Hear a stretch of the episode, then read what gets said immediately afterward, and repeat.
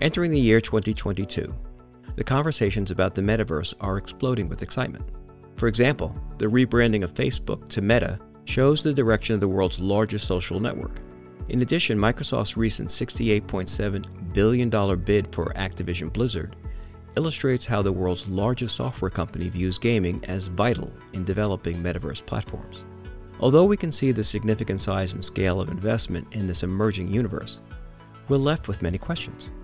How will brands market themselves in a multidimensional future? How will the metaverse connect or collide with real world? And what role does cryptocurrency play in future economic models created for the metaverse? Our guests on this episode are Veranda Tantula and Michael Polier, the co founders of Potion Project, a consulting firm working with brands, artists, and entrepreneurs to develop and execute strategies that will connect with users in this new environment. Their extensive experience in music, gaming, esports, film, and entertainment has given them a front row seat in the evolution and integration of in real life experience with the virtual world. Michael Veranda, welcome to our podcast series. This is a long time coming, John. I want to talk about your current venture, but I'd like to take a little bit of a step back and if each of you, and let's begin with you, Veranda, tell us a little bit about your background, what you're bringing to this new venture, Potion Projects, and we could talk about how that sort of flows into the markets that you're going after in terms of this business. Awesome. As far back as when I was five years old, I think I, I, haven't been able to articulate it this way until recently, but I think I've been a student of contemporary culture since I was a, a kid. And I was never just a fan of one vertical, right? I was never just a fan of music or just a fan of art. I was always a big fan of all the verticals of culture. So fashion, art, music, you know, video games, etc. And so that was a, a, big passion of mine all through, you know, high school. I was always sort of in, involved in a lot of creative projects, was in a couple garage bands. I grew up in DC, moved to the West Coast, went to USC, where funny enough, I studied economics, but I ended up being really involved in programs such as like the college radio station and events with program board and things like that. And that's kind of where I started scratching kind of this itch for sort of entrepreneurship. My first job out of school was actually at Paramount Pictures, mm-hmm. where I actually met you right. back in sort of the physical home media days. It was a really exciting time where we saw like a lot of digital kind of mediums start to become a thing, you know, VOD, etc. I really got to be a spectator to sort of how large scale IP is developed across brands like Transformers, MTV, the first several Marvel movies. Our friend group kind of got together and under a brand called Foundtrack, like F O U N D, like soundtrack with an F, we created a monthly music compilation series. And we were part of this scene in LA in like the mid 2000s where we're sort of blogging culture like IRL in real life contemporary culture were starting to collide, right? The music scene, the art scene, you were finally able to sort of like share things as simple and rudimentary as like photos in an easy way online. You know, working with a lot of cool artists. Eventually, brands saw that there was a lot of opportunity, kind of engaging with audiences on a, a much more micro level in direct ways. The early days of what would become sort of influencer marketing, lifestyle marketing, things like that. And we had a lot of cool clients there. We we got to work with Huma and Smart Water, Standard Hotels. One of our clients was a company called Riot Games, which many of you might know their flagship kind of game and IP League of Legends. And we had a thesis that folks that game like gaming was like a core part of their lives, and we wanted to figure out ways to help them engage with this thing that they loved. So we brought the IP of League of Legends to life via universal languages such as music, apparel, live events and experience, content, etc.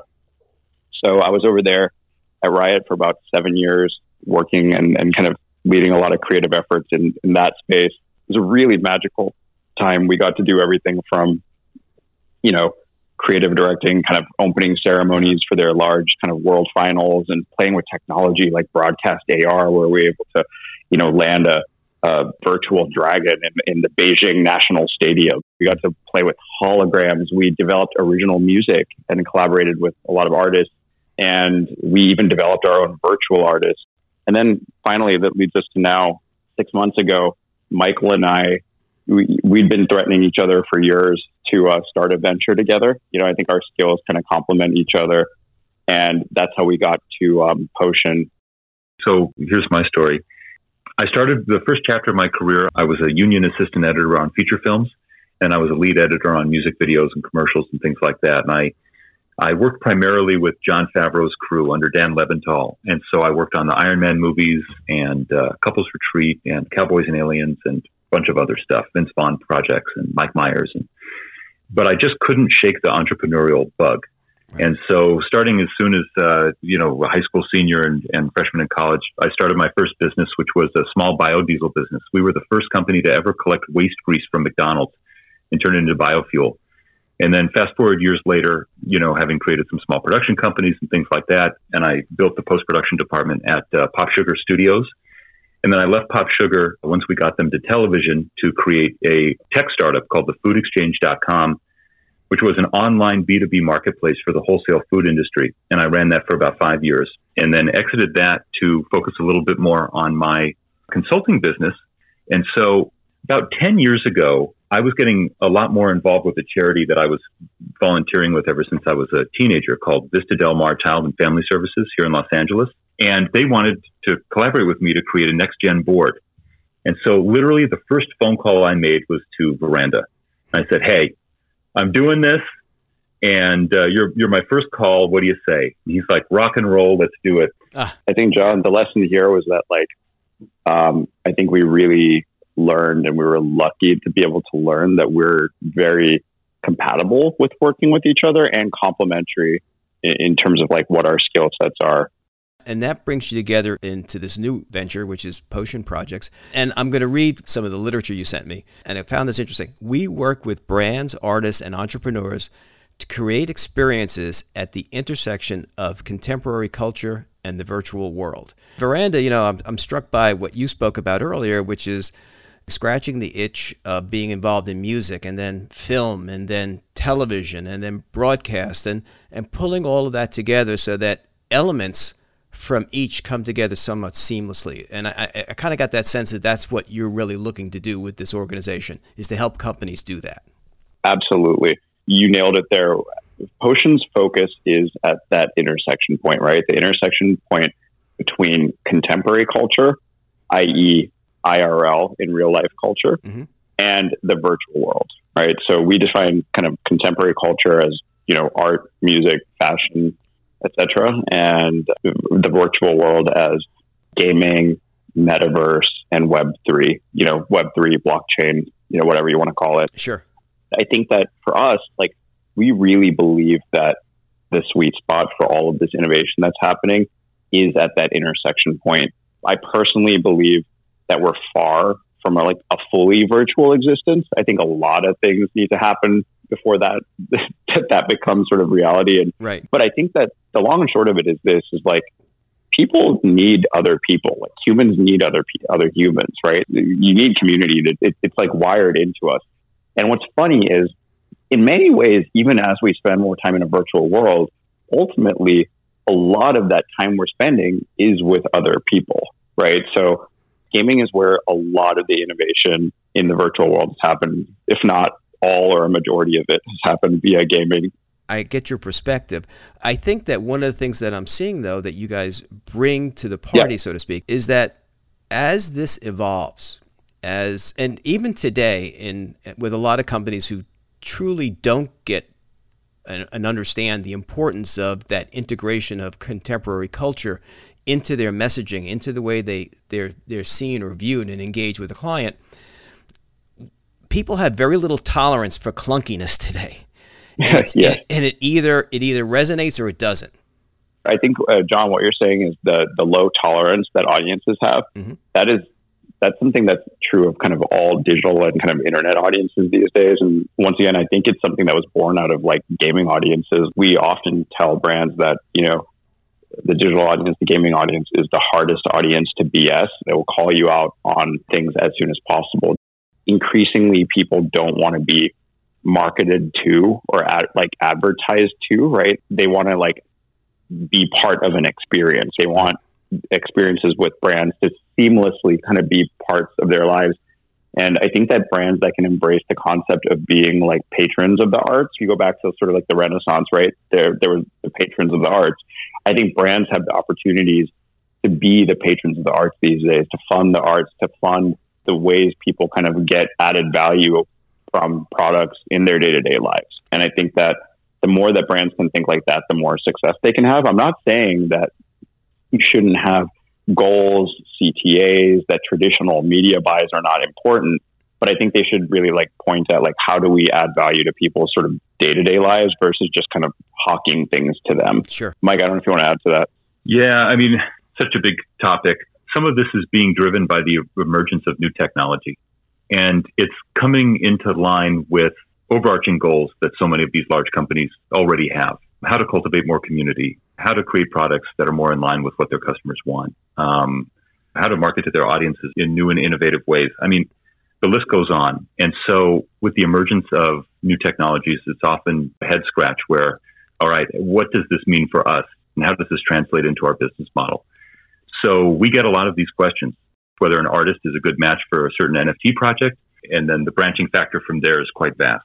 John, at the end of the day, like what we're able to help kind of brands do is figure out authentic ways for them to express their brand via the right technology. You still need to have like a core understanding of like what is your goal, right? Like who's your demographic. From there, like because I, I think constraints are really important for like for marketing folks and creative folks. From there, it's like okay, we have these five different technological options or approaches for marketing a thing. Or culturally, you know, this feels like a music play, right? Or this is probably a visual play. This is a fashion play. And I think that from there, one can identify like not only like what the, exec- the, the right execution to communicate with your audiences and to kind of add value to their lives, but also potentially to think about what kind of partners to bring in. That's another thing that I believe that like brands that are more open to doing partnerships, there's a lot of opportunity there because audience members are huge, huge fans of like collabos if they're done right. Sure. What you're doing there is not only like creating something new, but you're also now leveraging ideally like up to double the audience. It's that so unique that just think who would have thought in the more traditional media, Martha Stewart and Snoop getting together. It, it, exactly. And and no, all it, of a sudden you, you're mixing apples and oranges and you're coming out with a whole new fruit. I also just reflected on the the Pepsi commercial it was the sort of the counter, you know, I'll take a diet coke. Gee, all we have is Pepsi. Oh, sorry. But no, Pepsi wants you to believe that it's good that you love Pepsi. So who do they get? They get all sorts of celebrities that come on and talk about how they love it.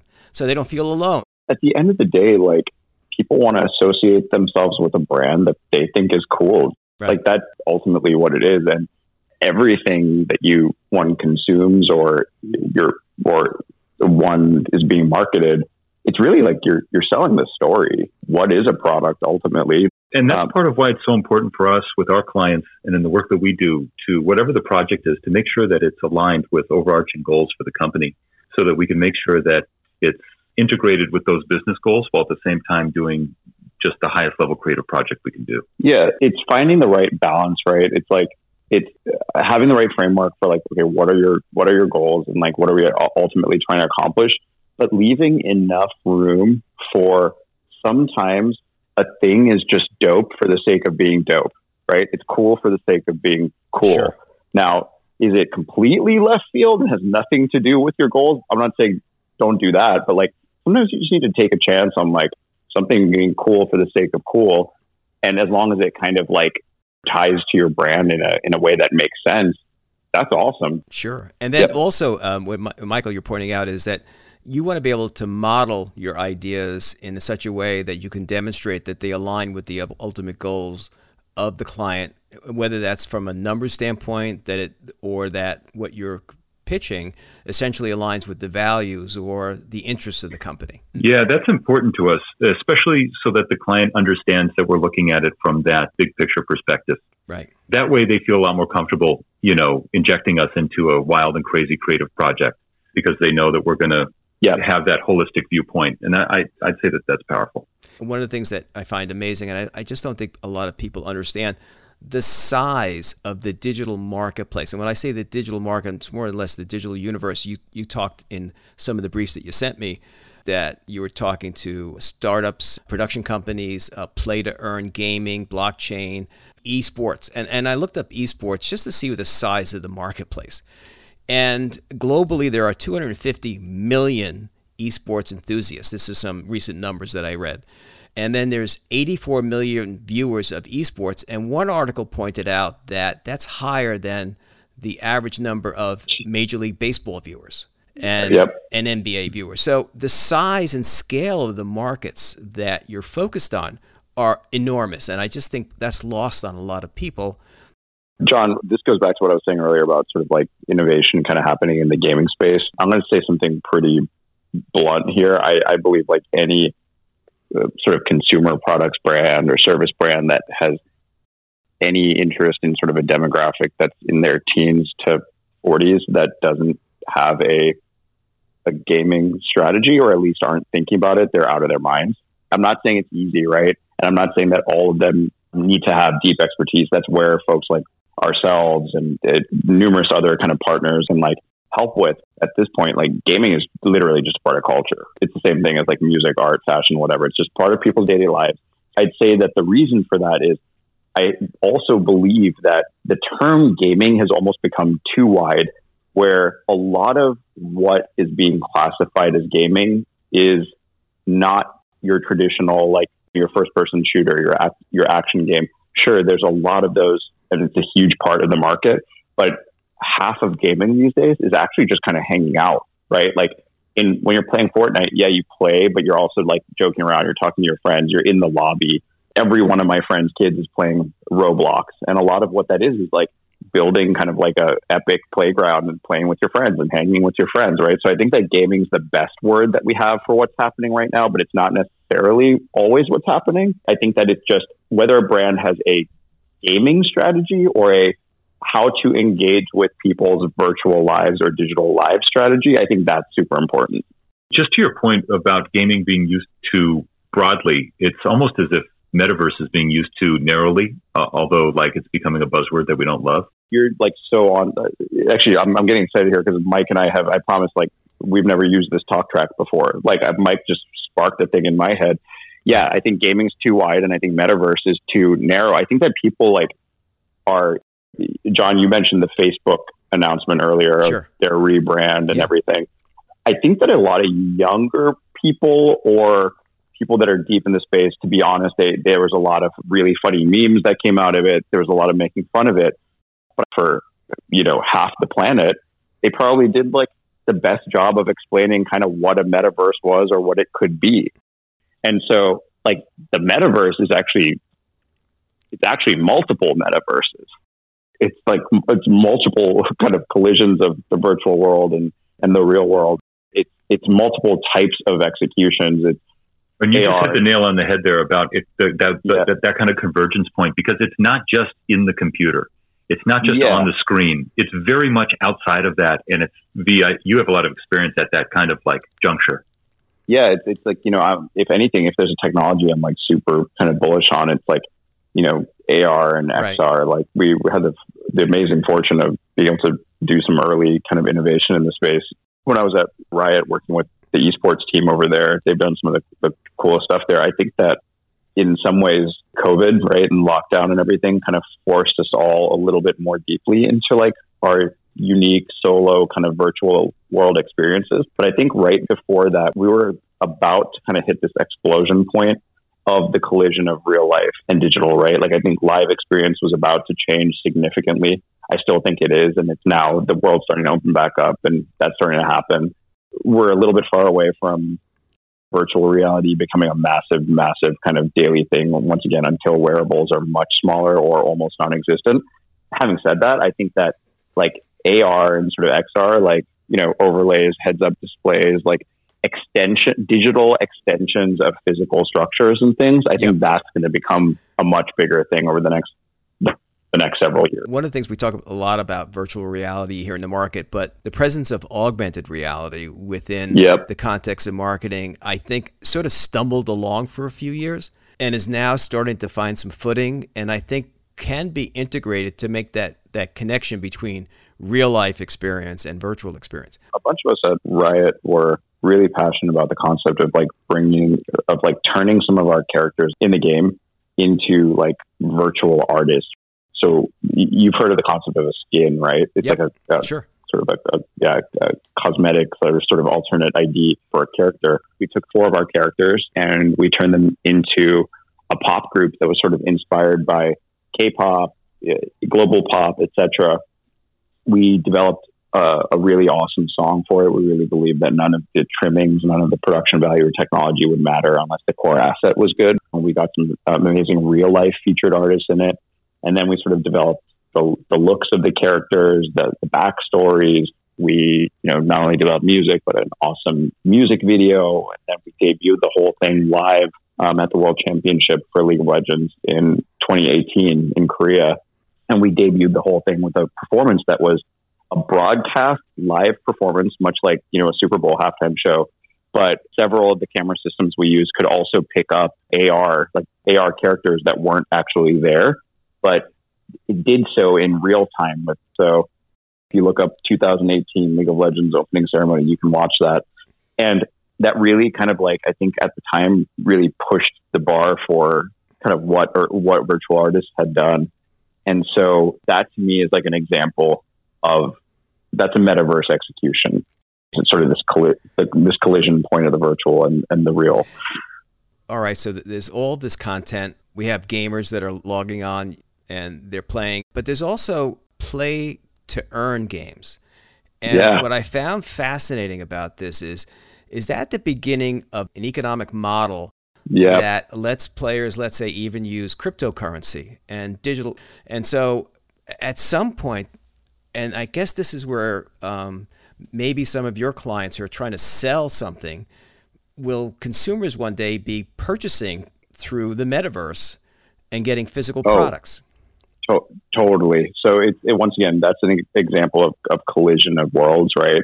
I'm gonna I want Michael to chime in a bit too in a moment because this is a huge passion space for him. Play to earn, right, is a really, really remarkable kind of thing. There's a ton of innovation happening there. To sum it up, basically, in the same way that like ten years ago, free to play became kind of a new model, right? With the core game, let's transition the game from being a single product to a service, and let's make the game itself sort of free to play with you know revenue coming from optional content, experiences, etc or cosmetic content. I think that play to earn is like the next most kind of revolutionary thing since then. It will ultimately kind of change everything. A lot of the innovation is kind of happening on the indie level, right? It's that the bigger companies need to be more cautious um, because I think regulation right now, when it comes to crypto, blockchain, NFTs, etc., it's all just a massive gray area, and they just can't take the risk to, you know, one one region's laws can really affect their their global footprint. I think the bigger companies are where giant epic scale can happen and that's a lot of fun. Sure. But I think a lot of like really wild, crazy innovation can happen at smaller companies. On one hand, we have some big game studios and big esports organizations. But on the other side, we actually have a handful of startups in, in blockchain gaming space and digital art space. One of them is called Screenshot Labs out of Paris, right? And they they're in this burgeoning play to earn space, and it's been really exciting to see them start to take off. And Mike, maybe you can share a little bit more about the concept of like tokenomics and things like that. It's so early in the process, and there's a couple uh, games that are kind of out at the front. The the top one being a game called Axie Infinity. So for anybody listening, I would say check out Axie Infinity as kind of being the leader in the space right now. But then uh, definitely check out Screenshot Labs because they're bringing some awesome innovation to it and to support V's point around the tokenomics, I won't go too deep into this because we would need hours on this. But um, you know, it's building an ecosystem, and the finances have to make sense, and it has to work, and the value proposition has to make sense for the people who are investing their time and energy and resources into these games. And so there are documentaries about how life changing Axie Infinity has been for individuals who live in the Philippines and other places where their ability to earn money doing the kind of work that they want to do is limited. And so being able to play this game has turned into a career. Wow. So now there are a couple dozen relevant play to earn games uh, in the space, I would say. And there are games companies that are kind of clamoring to figure out what their place in all of this is. What it all comes back to is you have to make a fun game that people want to play. So at the end of the day, no matter what media that you're in, it's all about connecting with those people that will consume your product, in this case, a digital product. And they're going to want to play. It's exciting, it's interesting, it stretches their ability, they, they like the competitiveness of it. Whatever that is, it's got to come together and include elements from contemporary society in it. Totally. And just kind of like, especially in the early days of building a business and brand and everything, like know who your core audience is, right? And figure out how you can like you can super serve them. Don't shill something to your audience or your community at your brand that you wouldn't shill to your friends. And it really is that simple. It's like, what is the product I'm making? Do I believe in it? Am I actually adding value to sort of people's lives? Don't get in a space or an industry unless you really believe that there's something you can add to it and that you love. In a nutshell, and you and Michael yeah. and Veranda, that's really the message that I think you would want to give to any budding entrepreneur is that think about what you're doing and how does that add value to people's lives. Yeah, and it, it really is that simple because if you genuinely believe that you are adding something to people's day to day lives, like you don't need to like show them stuff or add like hardcore advertise to them. They will, you know, they'll evangelize and they'll kind of evangelize your friends. It's, you know, I think that like the the geek content market, like comic book movies in particular, I think they really learned this lesson earlier than a lot of other industries. In the early 2000s, if you evangelize your core, right, like the people that are going to take this sure. most seriously and care about it, yeah. then you have to win them over early. And if you win them over early, they will evangelize you. But that really comes to the core of what we're marketing in contemporary society. We're looking at a, a Gen Z. Let's get past millennials for a minute. I mean, this is yeah, the yeah. next the next group that's coming up in terms of their spending power and how they will change our economy going forward. Are people that really do believe in I'm not going to buy a product from a company that doesn't really align with my core. Yeah, that 100%. And two, I think that um, Gen Z audiences more so than anyone, like they're already thinking of like where they hold value is very different. They don't hold value in just physical goods. They hold kind of value in in digital goods, right? So, you know, a lot of people will say that like a piece of like NFT art, it's the new, it's like right. the new Rolex or, or the new Lamborghini, right? It's like that's your how you kind of digitally flaunt. Like a lot of my friends with kids will say, you give a kid like the choice of like a twenty dollar toy or whatever it might be, and they'd rather have the you know the twenty dollars to spend on skins in in Fortnite. Right, uh, it's an expression of their digital identity. Yep. You know, fascinating. It's it, very very interesting. To sort of sum things up, I'm going to ask each of you um, two questions. One, encapsulate advice you would have for entrepreneurs looking to get into the digital space that we've been talking about? And two, what one word describes who you are? Veranda, why don't I let you start?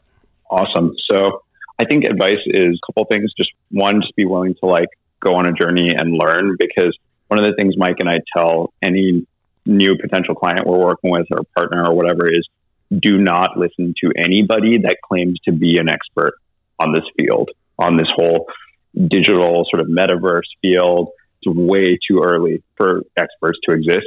And if you're if you're seriously considering kind of building your expertise in the space, hire people that are passionate about it and and and genuinely kind of like lived in it. I think in terms of uh, a single word, wow, that's hard. But you know, I think curious would be probably curious, or would would be like the the big one. I think that's sure. what's always kept me interested in sort of like what's next. You know what I mean? Yep. I think humans are amazing and like innovative and wild, and I think that's humankind at its best. You know. That's great. That's great, Michael. Oh man, for the record, when you asked the questions, I wrote down for the word. I wrote down curiosity. I'm gonna. Have, I, I have a different one. Whoa, crazy. Yeah, um, okay. I wrote down two words actually, but to answer them in order, I guess the advice that I'd have for entrepreneurs entering into this digital world is to cultivate hands-on experience with the tools. So, for example, if, if you're working on marketing and you're looking to cultivate community ahead of a product launch, get your hands on Discord, use it, understand it. Maybe you don't want to live in there, but you need to have hands-on experience with it. Right. If you're trying to understand blockchain, then have hands on experience with crypto and DeFi, buy some, sell some, and have that experience. Too often, we are talking to other consultants or to executives who are really scratching their heads because they sat on the sidelines for too long. And uh, you just can't afford to do that right now with the rate that things are changing. And um, sure. Okay, so for the one word, I'd say it's in the same vein, but um, seeker. Ah. I, I think it's in a similar vein as, as being curious and curiosity, but to to always be, you know, passion driven and um, and curious and seeking out, finding out what one's truths are, or at least al- allowing that to lead us in directions that are exciting for us, that lead us to our interests and our passions. Uh, fantastic. Veranda, Michael, thank you so much for taking the time, and I think our listeners are going to get a lot out of this. I really appreciate it. As the virtual world evolves, so should the words used to describe the various segments. Veranda and Michael noted that the metaverse is used too narrowly, while gaming is applied too widely. For example, gaming conjures up the image of first person shooter games, yet it is applied to games like Roblox, a hybrid platform combining video game building and play with a social network. Additionally, the metaverse often describes a standalone virtual world. Yet, as Veranda pointed out, there will be multiple metaverse colliding with in real life experiences. The metaverse will exist not just in the computer, it's not just on the screen, it's very much outside of that. And whether it's marketing in the real or virtual realms, the fundamentals are the same. Define your value proposition, target audience, budget, and goals for your brand. The metaverse represents a collision of worlds that will force brands to connect with consumers in real life and cross over into these rapidly expanding virtual frontiers. Increasingly, people don't want to be overtly marketed to. Instead, seamlessly make it part of their experience. So companies need to figure out authentic ways to express their brand via the right technology combined with the right mix of cultural elements that connect with consumers. Veranda highlighted an essential marketing lesson in the age of social media the power of evangelizing your core audience. If your product is genuinely built around adding value to people's lives, then they'll want to tell the world about it. Your base will spread the word with social media and is more powerful than traditional advertising. Whether that's in the gaming space or Tesla Motors, by winning over your base, you've created enthusiastic and committed evangelists for your company. What will the next generation of consumers value? It's likely very different. They're moving from owning just traditional physical assets to now include digital. We're already seeing digital asset values skyrocket in the market for NFT art. It becomes the new status symbol people will flaunt the digital version of owning a Rolex or Lamborghini. We also discussed the growth in play to earn games and the subject of tokenomics, which describes the economics of a crypto token and its use in building micro economies. Michael noted a few games are leading in this segment. For example, in Axie Infinity, players can earn income from NFTs by breeding, battling, and trading digital pets called Axies. Players can then swap their earnings for cryptocurrency, then exchange it for cash. Recent articles and documentaries highlight the game's positive economic impact. This example of microeconomy demonstrates how gameplay earnings in a virtual world affect real world economics. As they both pointed out, the metaverse is in its infancy, and therefore place little credibility on self professed experts. For entrepreneurs, if you're serious about getting into the virtual space, look for people that are passionate about it and genuinely immersed in it. Cultivate hands on experience with the necessary tools. For example, try out Discord to cultivate community ahead of a product launch. In the same way, if you're trying to understand blockchain, well, buy and sell crypto. You can advance your experiential knowledge by immersing yourself in the various tools and technologies required. And finally, be curious, a seeker of what's new and innovative. Absorb your discoveries, challenge your assumptions, and continually revisit your vision for the real and virtual worlds. Thanks to Veranda and Michael for sharing their experiences and valuable insights.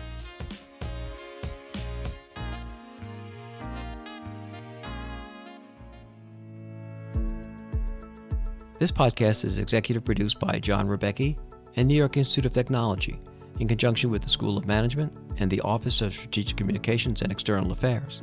The Director of Professional Enrichment and producer of this podcast is Deborah Cohn. Our marketing and social media strategist is Petra Shantaraga. Our audio editor and mixer is Brian Falk from Abacus Entertainment. Special thanks to Constance Talacia and Paulana Lamanier for all their support. Until next time.